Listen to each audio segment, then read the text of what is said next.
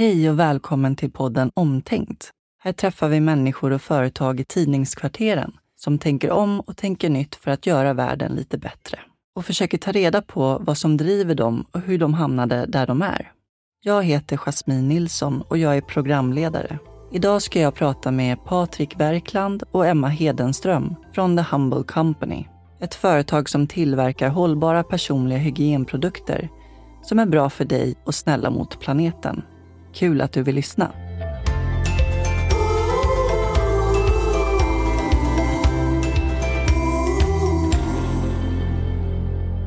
Varmt välkomna till podden Omtänkt, Emma och eh, Patrik. Tack, så, Tack så mycket. Tack så mycket. Från The Humble Company. Jajamän. Stämmer, bra uttalat. Tack, Det är tack. må- Många som misslyckas faktiskt. Är det så? Ja. det blir Humble and Co, Mm. Humble Co. Och Okej. Det finns många varianter, men The Humble Ja. Company är korrekt. Tackar, tackar. Hur är läget? Det är bra. Jo då. Redan lite kissnödig faktiskt. Ja, men det är ju du alltid. Alltid. Ja. Jag börjar komma upp i åldrarna. Får vi ta en paus i värsta fall om det Ja, skulle behövas. Ja. Du Patrik, du Mm. är Operation Manager Stämmer. och du Emma, du är Market Manager. Jajamän. Kan ni berätta om The Humble Company? Mm, absolut. Humble Company är ett bolag som grundades för ganska precis tio år sedan nu Mm. utav Noel Abdayem som då var en tandläkarstudent. Grunden i, till bolaget är väl egentligen att eh, han var på Jamaica som en del av sina tandläkarstudier och väl där så, så såg han liksom dels behovet för preventativ munvård hos barnen som de hjälpte på det här projektet och eh, även under sin fritid så såg de mycket skräp på stränderna som hade sköljt upp. Och däribland så var det en del eh, plastammortar. Så när han kom hem så la han hela sitt CSN-bidrag på att hitta alternativ. Kom fram till att, att bambu skulle kunna vara ett bra alternativ. Hittade fram en fabrik och eh, körde igång helt enkelt. Och det var väl födelsen till Humble Brush AB som det till början hette. Så bambu är ju ett, ett material som vi har jobbat med, med sedan dess. Liksom. Bambet och morsten Humble Brush är väl det som vi är mest kända för fortfarande. Mm. Och i samband med det så gick han också ihop med organisationen Smile Foundation. grundade tillsammans med Ja. tandläkaren Darren Wiss, som han heter, eh, från Israel. Så att eh, då grundades även Humble Smile Foundation, där vi till att börja med valde att donera en tandborste för varje tandborste såld.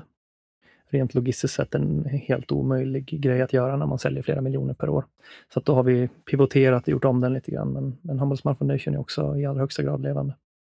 Och eh, du har varit med sedan tidigt skede. Patrik. Tidigt skede, fem år, ganska precis nu också. Så att eh, Noel och Oskar, den andra medgrundaren, de körde på i ungefär fem år helt själv. Och sen så blev det lite väl mycket att, råda själv, så då kom jag in. Hur kommer det sig att du började jobba med företaget? Ren slump. Jag jobbade på en sån Apple Premium Reseller förut, bodde i Östersund. Men kände väl att jag ville göra någonting annat. Jag och min dåvarande flickvän tänkte att ja, men om vi börjar plugga till exempel så kanske vi ska göra det i Stockholm. Och 2015, om man spolar bak bandet ytterligare, för det här är 2018, spolar man tillbaka bandet lite ytterligare så hade jag precis flyttat tillbaka till Östersund från Trondheim. Jag var på en Ico-butik och köpte lite mat. Och så såg jag en Humble Brush som, som stod på hyllan. Jag tyckte att det var ganska intressant med hela grejen eh, Buy One Give One. Så jag testade. Så jag köpte min första Humble Brush redan 2015, två år efter start. Och glömde liksom lite bort bolaget om jag ska vara helt ärlig, fram till 2018 då jag läste en artikel på Breakit tror jag det var, där eh, Oscar, som, som då var en del av bolaget, pratade om hur de tripplade omsättningen från 21 till ungefär 62 miljoner. Oj, Eh, ja, och då blev jag väldigt intresserad och tänkte, fan, det här har jag ju hört om. Och så kom jag på att jag har ju faktiskt köpt en sån borste, så jag måste ju ha varit en väldigt en, en early, ja, exakt, en Ja, early det var det adopter. Och så tänkte jag, ja, men vi ska ändå flytta till Stockholm, så jag söker lite studier och så söker jag lite jobb och så kollar jag vart jag landar. Så jag gick in på deras Instagram och så hittade jag liksom att de skulle anställa, jag tror det var fem olika och sales var en av de positionerna och jag tänkte att ja, men sälja kan jag. Insåg väl ganska långt därefter att den här rollen var liksom den första rollen som skulle fyllas. Jag trodde att det var ett ganska stort bolag. Så när jag kom hit så blev jag lite halvt chockad över att det blir jag, Noel och Oskar som bodde i Göteborg då, som roddar hela grejen. Och eh, Emma, hur ser din bakgrund ut? Hur kom du in Ja. i företaget? Min story är väl inte lika, lika speciell som din. Eh, Jag hade faktiskt inte hört talas om eh, Humble Company innan. Jag hade bott några år i Australien och där var vi väl inte riktigt lika etablerade innan. Så det var Kämpig kanske, marknad. Ja, så det var kanske Svårt. därför jag inte hade sett den. Mm. Så för mig var det att det dök upp en annons. Och jag fastnade väl väldigt starkt för just hållbarhetsaspekten och väldigt mycket för samarbetet med Humble Smile. Ja, men det har ju verkligen blivit stort internationellt. Eh, Jag läste att ni har tillsammans med Humble Smile Foundation genomfört eh, projekt i 50 olika länder. Mm. Ja, vi har haft ett väldigt eh, kompetent team där borta som, som har radat alltihop och vi har ju donerat ganska stora pengar. Vi, till att börja med så var det 3 till 5 procent av vår omsättning. Sen nu när vi har vuxit och givet att Handelsman Foundation är en organisation som inte ska gå med vinst så har vi minskat den till 1 procent. Och genom åren så har vi donerat både produkter och pengar. Men de har förvaltat de här pengarna och de här produkterna på ett väldigt bra sätt.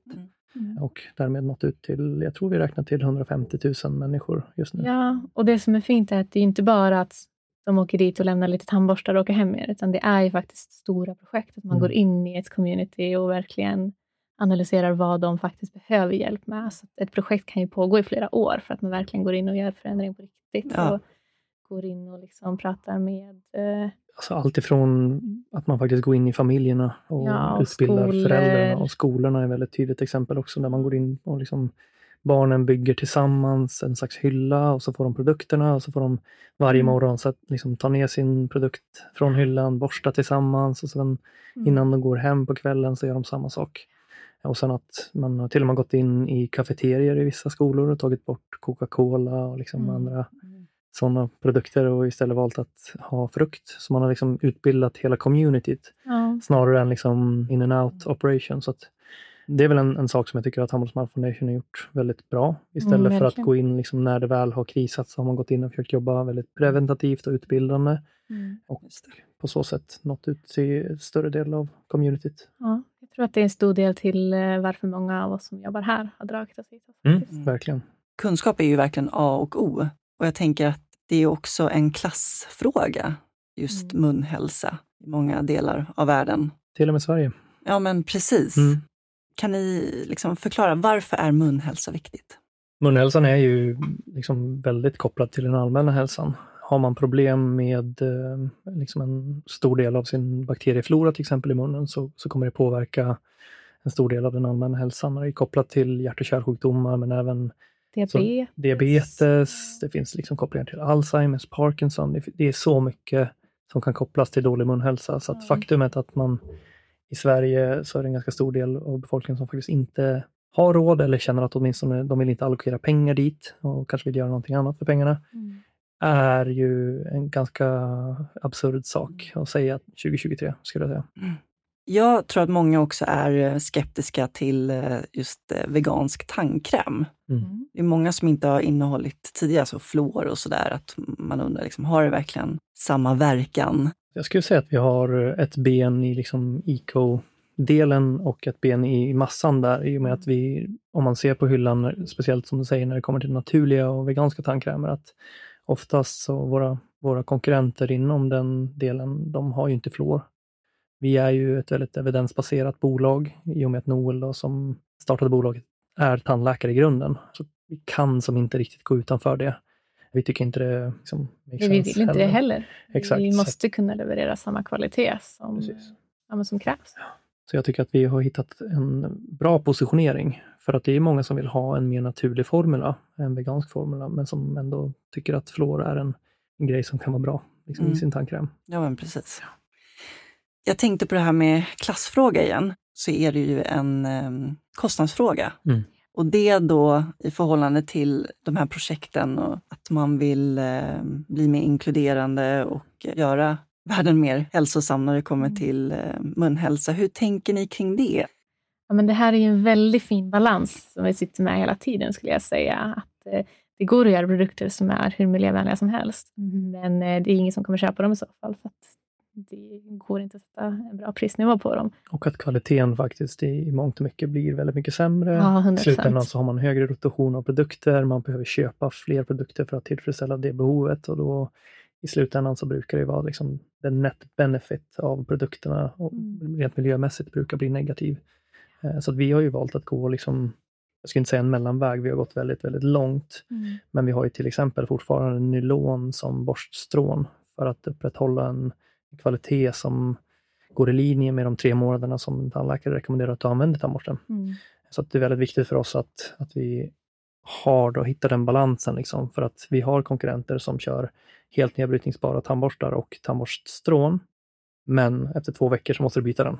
Mm. Vi kan ju ändå säga att man kan använda våra produkter i åtminstone tre månader. Exakt. Det låter ju väldigt fancy att kunna säga att den här är 100% nedbrytningsbar, men verkligheten är att om du måste byta ut den varannan vecka så är ju det inte i närheten av lika hållbart som, som det faktiskt kanske låter. Om Exakt. man inte pratar om hela sanningen. Så vi vill ju mer och mer också bara tänka på att vara transparenta i just den här frågan för att vi får såklart kritik Mm. för just det. Liksom vi, har, vi har konkurrenter som är mer naturliga och mer nedbrytningsbara men i slutändan om man kollar på siffrorna så är vi mest troligt mer miljövänliga ändå.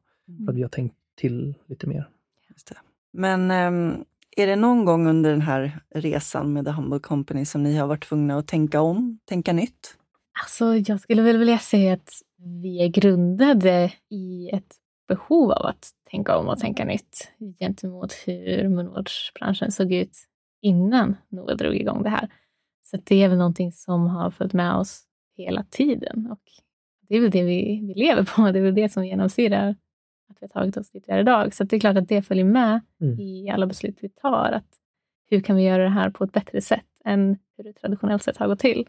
Vi har ju Sen- alltså dagligen när vi har möten så tycker jag att vi är väldigt bra på att ifrågasätta om det är någon som argumenterar för en sak. Jag är väldigt bra på att dra saker ur arslet liksom och, och kanske leverera det med en viss pondus som Mm. gör att eh, det inte alltid ifrågasätts. Men jag tycker att vi har fått till det väldigt bra. Mm. Eh, för till exempel du då Emma, du är ju väldigt ifrågasättande. Ah. Kollar, liksom, alltså fact-checkar det jag, det jag säger. För att Mm. ibland så går jag på min egna bullshit liksom. Ja, men vi har Eh. fått ihop ett bra team där det kommer mycket idéer och mycket innovation som man tar till sig samtidigt som vi har en del av teamet som är väldigt duktiga på att så här, okej, men vad betyder det? Mm. Då måste vi ta reda på de här sakerna. bra balans mellan att verkligen vilja gasa och Ja. att liksom stopp, stopp, stopp. Vi måste kanske gå Hämta fakta. exakt, gå händelserna i förväg är Ja. inte liksom det vi ska göra. Utan vi, vi eh, måste, vi, åtminstone så stora som vi är nu och liksom våran, våran väg framåt verkar ju bli, liksom, vi blir större och större. Mm. Och då måste man kanske gasa kanske lite, lite långsammare och börja fundera mer på, på just processen i sig. Ja, Och det har vi blivit Exakt. väldigt bra på. Hur stora är ni? Ja, 2022 så omsatte vi då med vårt amerikanska bolag och vårt um, dotterbolag The Eco Gang 162,5 miljoner. Wow, ja, det är en Ja. imponerande siffra. Sett till liksom hur många som, som jobbar på bolaget så är vi inte jätte, jättestora skulle jag säga. Vi nej, ju det är vi inte. Hur många är ni? 17 personer här i, i Sverige. Och sen så är vi ju sex eller sju i USA också. Mm. Så att, ja, vi, vi lyckas hantera det på en ganska slimmad organisation. Mm. Hur tänker ni personligen i, i er vardag med att visa omtänksamhet?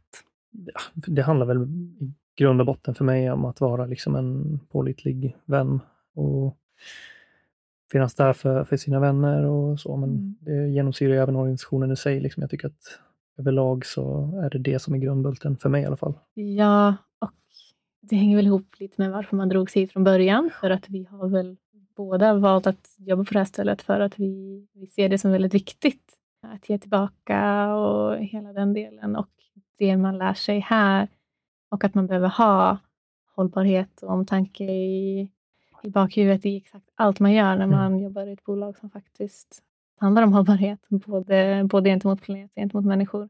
Det är klart att man tar med sig allt det i sin vardag och i sitt privatliv också. Det fanns ju en anledning varför man hamnade just här. Exakt, så att, eh, förståelse, respekt, omtänksamhet. Alltså, det är en stor del av det varumärket står för. Och vi har ju valt att jobba på det, för det här varumärket för att vi tror på det och ser en stor vikt i det. Mm. Så att det hänger nog mycket ihop. Ni har väl ganska nyligen flyttat in hit Det har till vi. tidningskvarteren. Första Ja. juni, va? Exakt, Precis. några månader. Hur kommer det sig, flytten hit? Ja, alltså det grundar sig väl i att vi, vi blev uppköpta för, vad blir det nu, två och ett halvt år sedan. Ja. och har suttit med eh, koncernbolaget och några andra dotterbolag inne i stan. Där hyrdes det dock i andra hand och ehm, det kontraktet löpte ut. Så mm, då var ju frågan om vi skulle fortsätta flytta med dem. De skulle till Östermalm och vi var Mm. väl mer sugna på att inte titta på Östermalm. Varför då? Eh, nej, men jag, jag vet inte. Jag, generellt sett så det handlar väl liksom bara om att vi är en ganska liten organisation och, och frågar vi runt så, så var det de flesta som ändå känner att nej, men vi, vi vill inte sitta på Östermalm, utan eh, hellre då, liksom, om man kollar på Söder, kanske i Vasastan och så. Sen genomgående under alla visningar som vi gick på så var det så här, fan, vi vill ha lite utsikt också. Ja. Vi har ju suttit mitt i city liksom, och det har liksom kollat på en grå fasad i ett par år nu.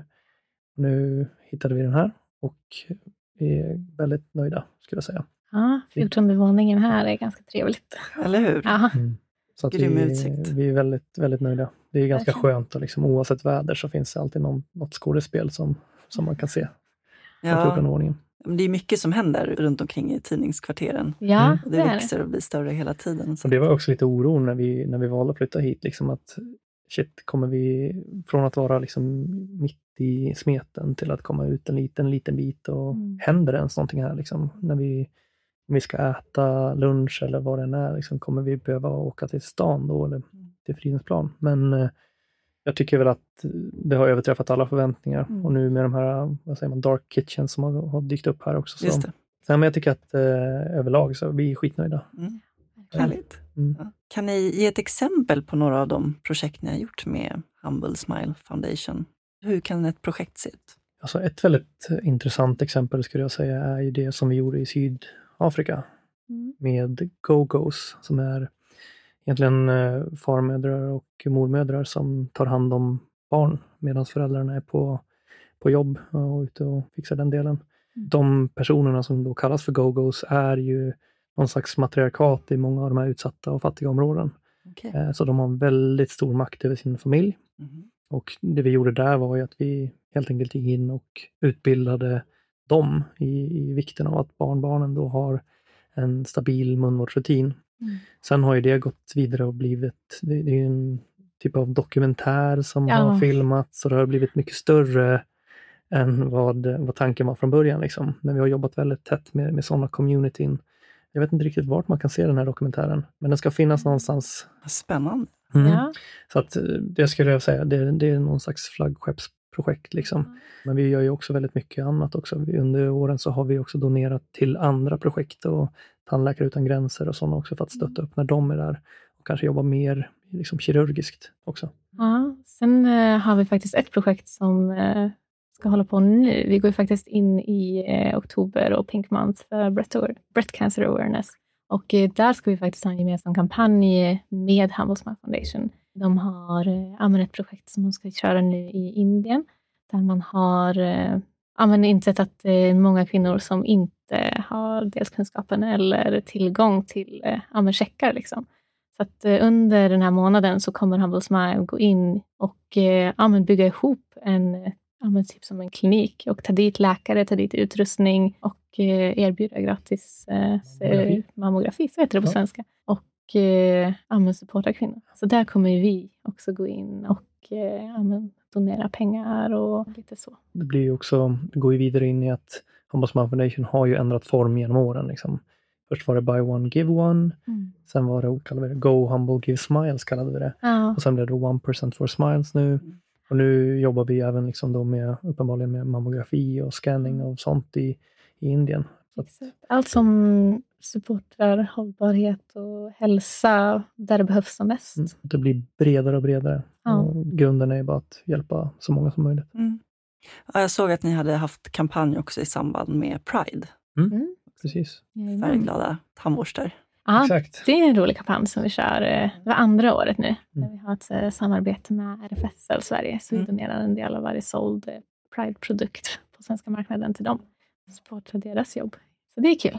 Mm. Jag tänkte på namnet, The Humble Company. Humble betyder ju ödmjuk. Vad betyder ödmjukhet för er? Lite likt det vi sa innan om hur vi visar omtänksamhet. Eller? Ja, det går väl ihop antar Mm. jag.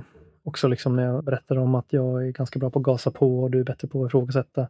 Ja, Eh, och man har olika roller. Liksom att ibland när man, jag försöker visa det för att jag mm, har tendenser till att gasa och eh, inte ifrågasätta ibland. Så att, eh, för mig handlar det väl om att ta ett steg tillbaka och fundera på, liksom, okej, men har jag tagit andra människors åsikter i åtanke och Mm.